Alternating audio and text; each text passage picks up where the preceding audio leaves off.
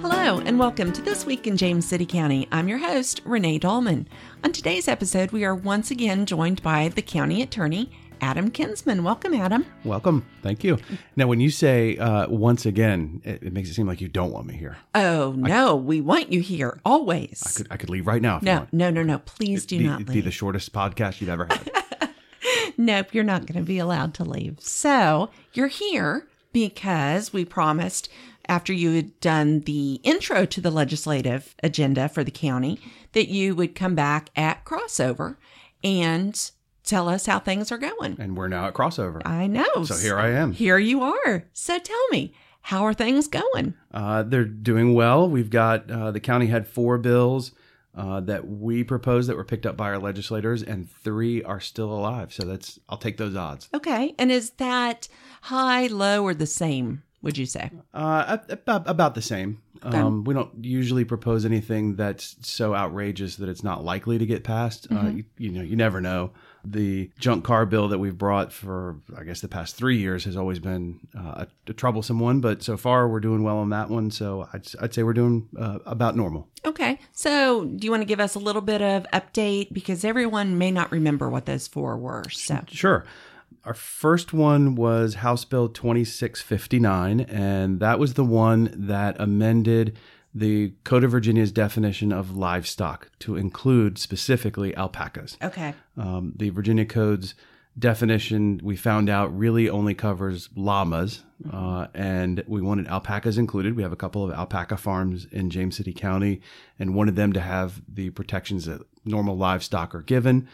Uh, that bill was picked up by Delegate Pogge, and we had Senator Norman and Delegate Mullen as co patrons on that one. Uh, it passed the House 99 to 0 Okay. uh, which is really good sign for likely passing the Senate. And it is already out of su- Senate subcommittee 14 to 0. So I really expect that one to pass unanimously through the Senate probably pretty quickly. Okay. Was there any controversy with that? I mean, were there people there at the hearings or speaking out about it? None that I could tell. Um, Okay. last year was the first year that they started putting all of the hearings on video. Okay. Uh, and so people are able to go to the uh, Virginia Legislative Information System page, the Virginia LIS, and you can actually watch all of these happen, which before you had to go up to Richmond to do it. Oh. Okay. Uh, I will admit to not having watched that one. When they passed 99 to 0, I figured there's probably not any controversy. Right. Okay.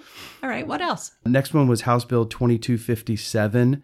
Uh, that was carried by Delegate Pogge, and that was adding the ability for a judge to assess damages for emotional distress that would be associated with uh, a dog attack. Okay. And that one, unfortunately, was left in the House committee and it did not make it out. Okay. Any idea why? I don't know why I didn't watch that one. Um, that went down 7 0. So I have a suspicion there wasn't a whole lot of discussion about it. It's, that one was a pretty new thing um, Okay. to have that done. And there's, I suspect they were thinking that that, that could be really abused. Emotional distress comes in a number of different. Uh, a number of different ways and a number of different costs that are sort of hard to get your hands on. Right. And that may have been, that'd be a lot to put on a general district court judge. Okay. So uh, I would assume that's probably some of the things they talked about. Okay. Uh, one of the other ones, Senate Bill 1367, that was allowing localities to adopt an ordinance prohibiting dog owners from allowing dogs to run in packs. The thought being that sometimes when the dogs will pack up together, they may cause more damage and become dangerous dogs when they wouldn't otherwise. Okay. That was the patron of that one was Senator Norman, and then all three of our delegates were co patrons Okay. or two delegates and then Senator Mason. That passed the Senate 29 to 11, so there was some discussion about it, Okay. and it's in House subcommittee now. Importantly, there was an exception for there for hunting dogs because they're always out in Sure. packs. Sure. Very different animals that are used to being out like that. Right. The last one, Senate Bill 1408, was our charter change. Okay. So this is the the third try for the junk car bill. Uh, if you remember from our last discussion, uh, all localities have the ability to regulate inoperative vehicles if they have neither a valid inspection sticker nor a valid license plate. Right. There are 20 localities that have an either or, and we tried to be the 21st, and that did not work two years in a row. Okay. Uh, some of the things that were cited were concerns that we would uh, staff would impose that upon farms and rural areas and we addressed that this year by going with a charter change so that we could more closely tailor it to those concerns.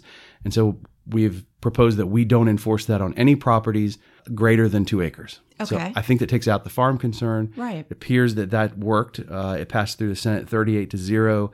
I did watch those, uh, the subcommittee hearings, and that was noted that we wouldn't have the ability to go after farms. And now it's in House subcommittee. Okay. So I'm hoping that's where we tripped up last year. So Right. I'm hoping we'll make it through the House this year. All right. Very good. Those are our four bills. well, that sounds pretty good so far. Yes. How many bills? Do you know how many bills altogether? I try to track all of them, so it feels like tens of thousands. um, I bet it's about 2,000, maybe three. Okay. How many of those would normally be passed? I don't know. Okay, I that's a it'd hard be, it'd be A question. real, it'd be a, a guess. This, so this is a short session. Okay. So it would be easier for me to guess because the numbers run uh, sequentially from the long session. So uh, when they started this year, it didn't start at Senate Bill one. It started with the last number of the last session. Oh, okay. Usually, you can just kind of look at it and go, okay, the last Senate bill is 2,500, so there's Right. 2,500 in the Senate. Um, so that's why it's hard for me to guess. Okay. It's an awful lot. Okay. It's it, there's just a lot to track. All right. And so what I do is I try to look at all of them, give every bill a relatively quick look, figure if it may or may not have any impact on the county. I put it in a comprehensive list. We send it around to staff, and then I have them verify yes, yes or no, it ha- might have an impact on us, and then we track it through the through the whole general assembly. Okay. All right. And so we send those updates out about once a week. Really? Mhm. Okay. And Uh, that, does that mean you're not reading the ones that I send out to you? um no, of course I read every word. I look forward to them. I set my clock by when I get those emails. Figured as much. All right. So, what would you say is the most unique bill that was before the General Assembly this year?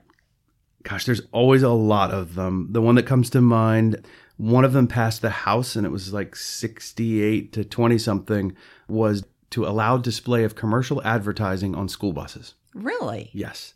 There were some limitations, of course. You couldn't do anything of a, a pornographic nature or vulgar or whatever, but it appeared to allow uh, school boards to sell advertising. So very interesting. Made it through the House. We'll see what happens in the Senate.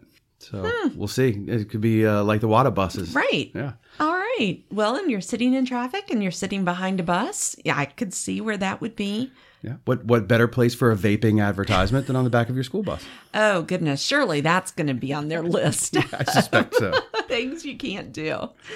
All right. Are there any interesting bills or trends that you're seeing this year in the General Assembly?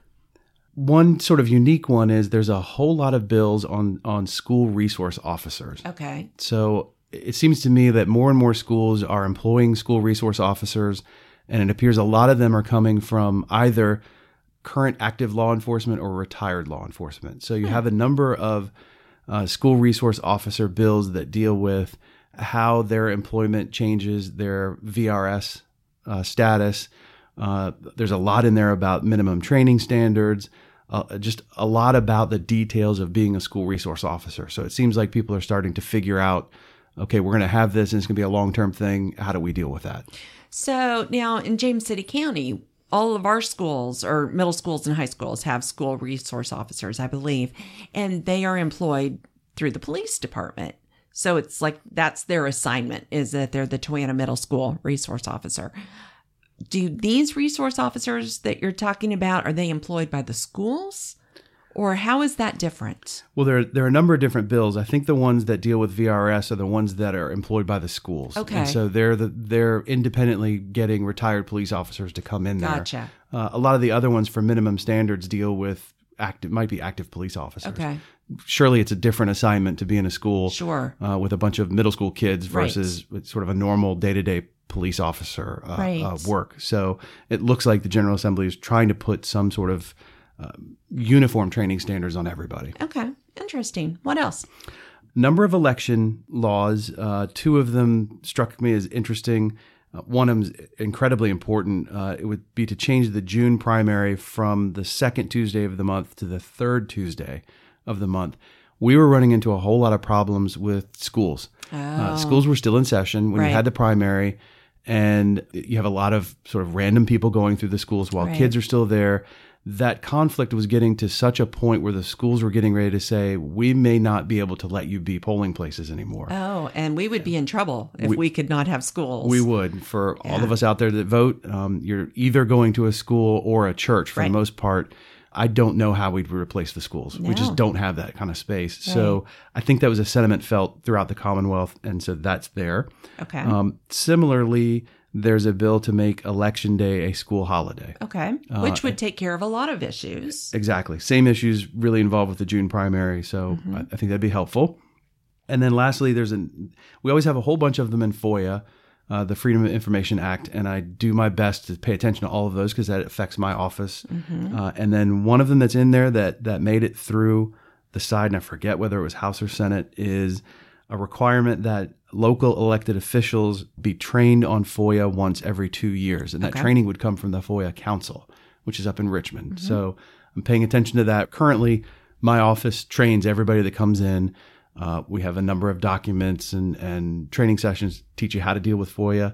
Um, but this looks like it'd be formalized training through the Commonwealth. I think that that's helpful because sometimes we have folks that come in and are elected to the Board of Supervisors that have never worked in the public sector at all. And the whole idea of you keep everything because it's open records that's available to the public. It, it is very unique. I think less about it, honestly, from our elected officials than I do about our, our new employees. Okay. And so one of the things I've Mm. been working on uh, very slowly because it's sort of one of those back burner deals is a welcome to local government.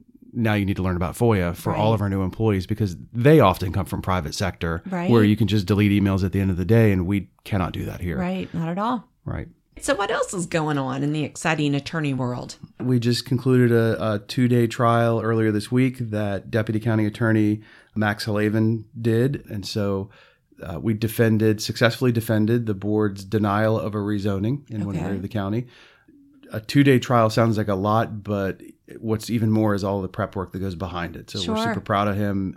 It definitely puts a strain on the office for a month or two while you're getting ready for all of that. So we're coming out of that and getting a little breather. All right. And you do not have a large office. There's you, two attorneys, And a and, and a paralegal. Mm-hmm. paralegal. And then one of our attorneys, Liz Parman, handles all of the social services work. So, Mm-hmm. you know, we won't even have her in the office for a couple of days a week because that involves court every Thursday.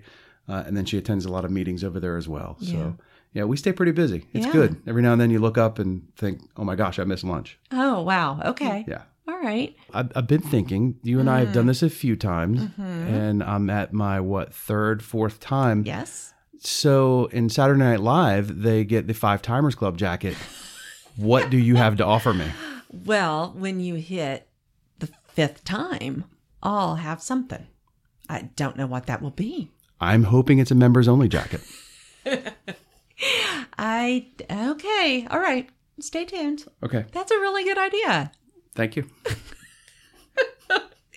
Okay. Another, and did you know that this is our 70th episode?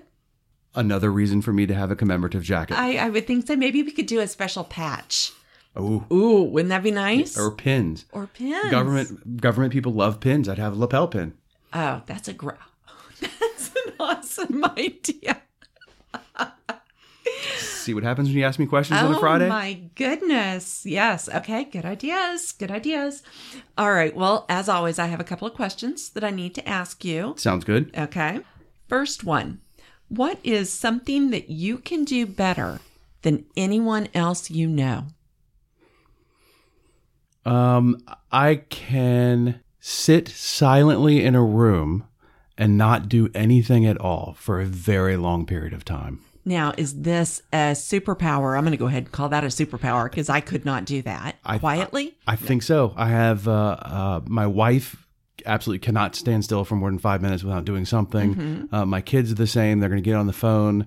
Uh, they'll clean something. I could. You could put me on a chair and just say sit there for four or five hours, and I think I could do it.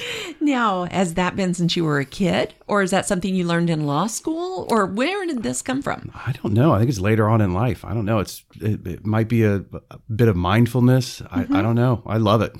Interesting. Yeah, it goes back to one of my favorite jobs. I worked at Kingsmill, Mm-hmm. and I mowed grass and cut trees, and nobody would talk to you, and you could just put on headphones and just mow for hours. Yeah. Chief Reinheimer, when he was on the podcast, he said that mowing the grass was the favorite thing for him to do. Uh, nobody's calling, nobody's asking me questions, Right. and just you're in your own head. Interesting. Good answer. Good answer. So, what's your go to karaoke song? And you know that we do not own the rights. So, you cannot break into song. I don't do karaoke. I don't sing at all. I don't sing in church. I don't sing at home. Okay. If, if you want to switch that to like favorite band, I would probably do Beastie Boys. Okay, but no. So you've just given us more information. You don't have to, there's got to be a song that you know all the words to. And you wouldn't even, if you did do karaoke, you wouldn't even need to read it off of the screen. I would do Paul Revere from Beastie Boys. Oh, very good. Yes. All right. You did good, Adam. But I'm not singing that for you right now. Well, no, because we don't have the rights. okay, fair enough. Yeah. no. Probably a good thing. all right, well, I'm going to go get fitted for my five timers jacket. You should. You should. Yeah. Is this this may be your fourth? So that when Hmm. you come back, which is going to be in roughly how many days when the session ends? Yes, Yes, that many days. Yeah, we'll we'll come up with something. I'll be there. All right. Thank you so much, Adam. Thank you. Well, that wraps up this episode of This Week in James City County. Thank you so much for tuning in. As always, please take a minute to go online and to subscribe. That way, you'll be sure to never miss an episode. And also go to our website. We're at jamescitycountyva.gov slash podcast. And while there, you're going to find all of our episodes as well as a form that you can complete, give us some feedback. We love feedback. Actually, had feedback on Facebook yesterday, so I was really happy about that. We're, Back- we're mostly interested in positive feedback, but negative would give us room to grow. but it would make us sad. Well, for a minute, but we'd get over it. So, thank you so much, and we will talk with y'all next week. Bye bye.